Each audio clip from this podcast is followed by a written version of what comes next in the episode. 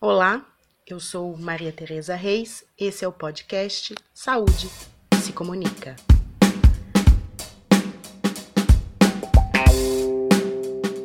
Medo, o único medo que eu tenho é de não ter tomado a vacina em si, e ter tomado só o placebo, né? Porque aí é, vai demorar um tempo aí para poder finalizar o estudo e a gente não sabe, né, se tomou o placebo, então todos os cuidados a gente tem que continuar, né, tomando como se não tivesse imunizado, né.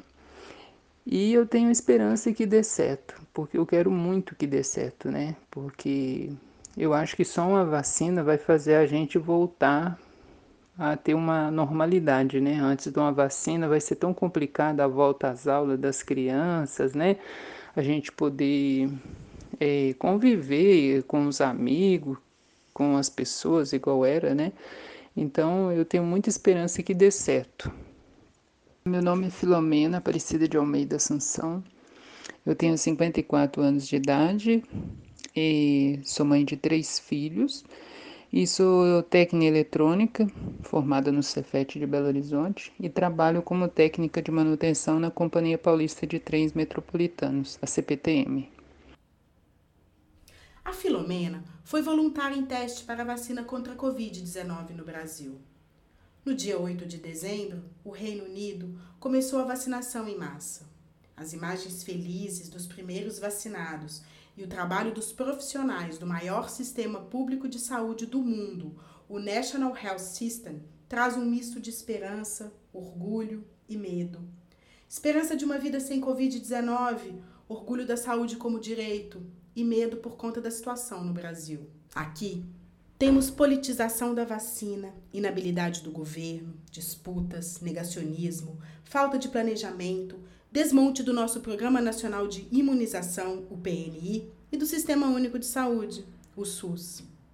O posicionamento oficial da Associação Brasileira de Saúde Coletiva, Abrasco, ressalta que a possibilidade de uma campanha nacional de vacinação fraturada, com a constituição de campanhas paralelas em alguns estados, além de tornar o controle sobre a cobertura vacinal muito mais frágil e incentivar uma competição federativa, essa situação potencial significará uma agressão ao PNI e ao próprio SUS, onde a atuação harmoniosa e coordenada das três esferas governamentais é um dos seus pilares constitutivos.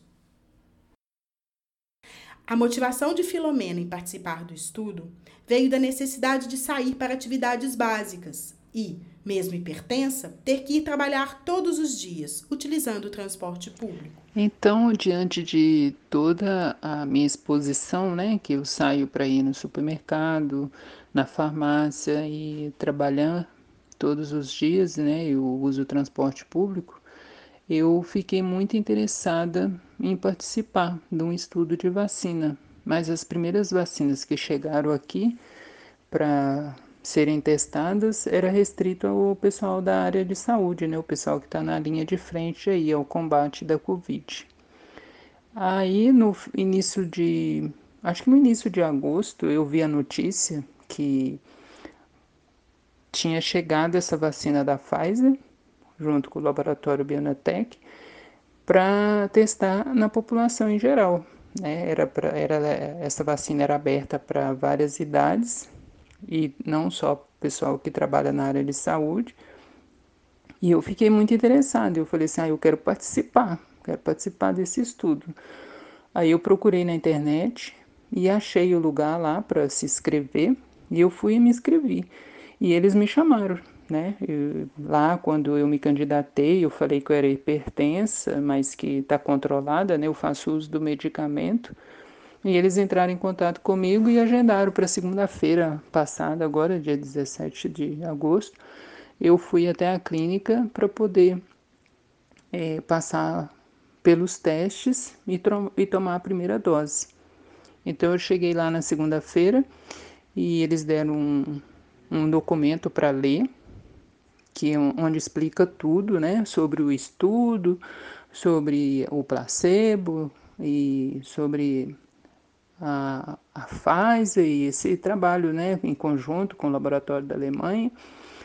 E falando é, a respeito da, por exemplo, quem tomar o placebo está é, garantido, né, a, a vacina no final do estudo, né, dando tudo certo, a gente vai ter acesso à vacina em primeira mão, quem por um acaso tomou o placebo.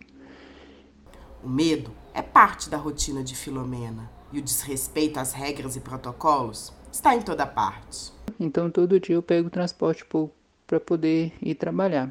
E dá um medo, né, na gente, porque Muita gente não respeita a distância, por exemplo, na escada rolante é indicado que a gente fica dois, três degraus um dos outros e o pessoal não respeita isso. Muita gente usando a máscara no queixo ou às vezes nem usando e dá muito medo.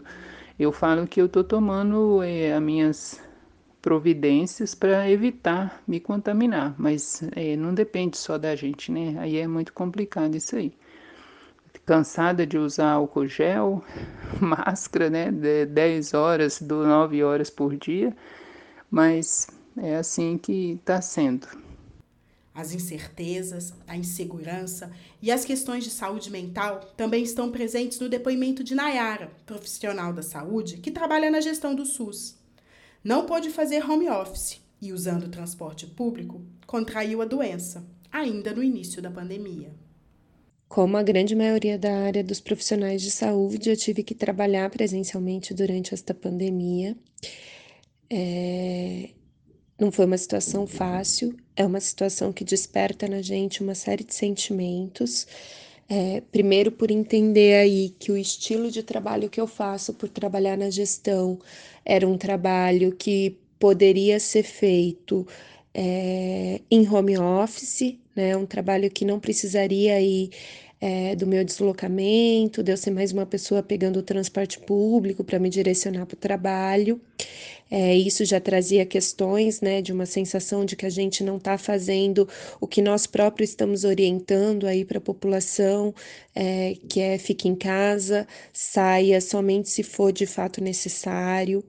Então, faz com que o sair de casa já não seja também uma coisa é, normal, natural, você tem que pensar na disponibilidade de máscara, você tem que pensar no álcool gel, onde você toca, se você não vai tocar nas coisas, se você vai sentar ou não no metrô, trazendo aí uma sobrecarga mental muito grande.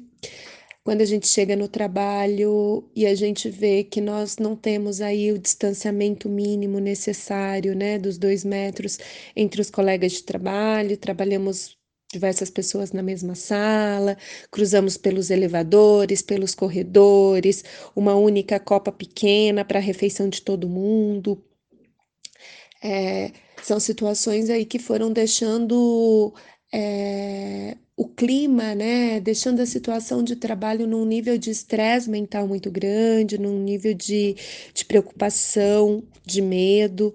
É, até porque a gente foi vendo que os familiares dos nossos colegas foram pegando Covid, familiares de nossos colegas falecendo por causa da Covid, colegas contaminados, é, até que a gente chegou num dia com diversas pessoas que pegaram Covid no, no setor que eu trabalho, é, e eu fui uma dessas pessoas, né? Então, é, a insegurança, a incerteza, é, do que viria é, é bem desafiador, porque mesmo sendo jovem, mesmo não tendo comorbidades, é, não foi simples. É, me senti muito mal, me senti muito cansada e me senti muito cansada por muitos dias. E a experiência de ter a Covid, para além de todas essas questões emocionais que estavam latentes, né, de ter sido contaminada no trabalho, de dificuldade de testagem, do resultado do teste sair sete dias depois da coleta, então você fica sete dias ali circulando contaminada e o peso que isso traz para a cabeça da gente, tem a questão de ser uma doença nova, de ser uma doença que está na mídia o tempo todo, onde a gente sabe que a grande maioria das pessoas não tem nenhum problema, mas que a gente tem um percentual aí de pessoas muito alto também que vão a óbito, que precisam de uma internação. Então, é, essa incerteza, essa incerteza de saber o que vem depois. Vamos cuidar de nós e dos outros, né? Vamos cuidar individualmente da gente, das pessoas que a gente ama, mas vamos também cuidar aí do coletivo. Agora, em dezembro, aumentam os números de casos e óbitos. As UTIs estão novamente lotadas, alguns estados voltam atrás na flexibilização de atividades. Enquanto esperamos pela vacina e por uma ação coordenada e transparente para a vacinação de todas as pessoas, continuamos com medo. E, como pontuou Antônio Martins no artigo Uma Guerra da Vacina no Século XXI, publicado no Outras Palavras, país tem experiência e estrutura para imunizar toda a população, mas será preciso atropelar a sabotagem do governo Bolsonaro. Meu nome é Wanda Cavalcante. Vou falar sobre um pouquinho da pandemia. Eu já tive pessoas da minha família que ficou, que pegou o vírus. Minha irmã, ela ficou internada. Não foi muito grave, mas tem o avô da minha neta que ficou também no começo muito mal, ainda está ainda tá muito mal. Ficou com uma sequela muito grande. E no meu bairro também, na periferia, né, na Zona Sul, eu moro na Vila Missionária, tem muita, muitas pessoas que, que estão com vírus. Só que eu, assim, eu não sei quem é, não vi a pessoa porque eu não estou saindo de casa, mas sei que muita gente tá ainda tá pegando agora o vírus. E eu, eu com medo e eu acho que agora tá piorando.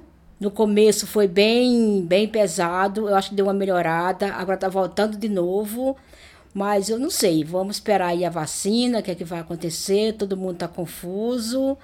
E é a única, a única esperança da gente, né? Esse foi o podcast Saúde que se comunica.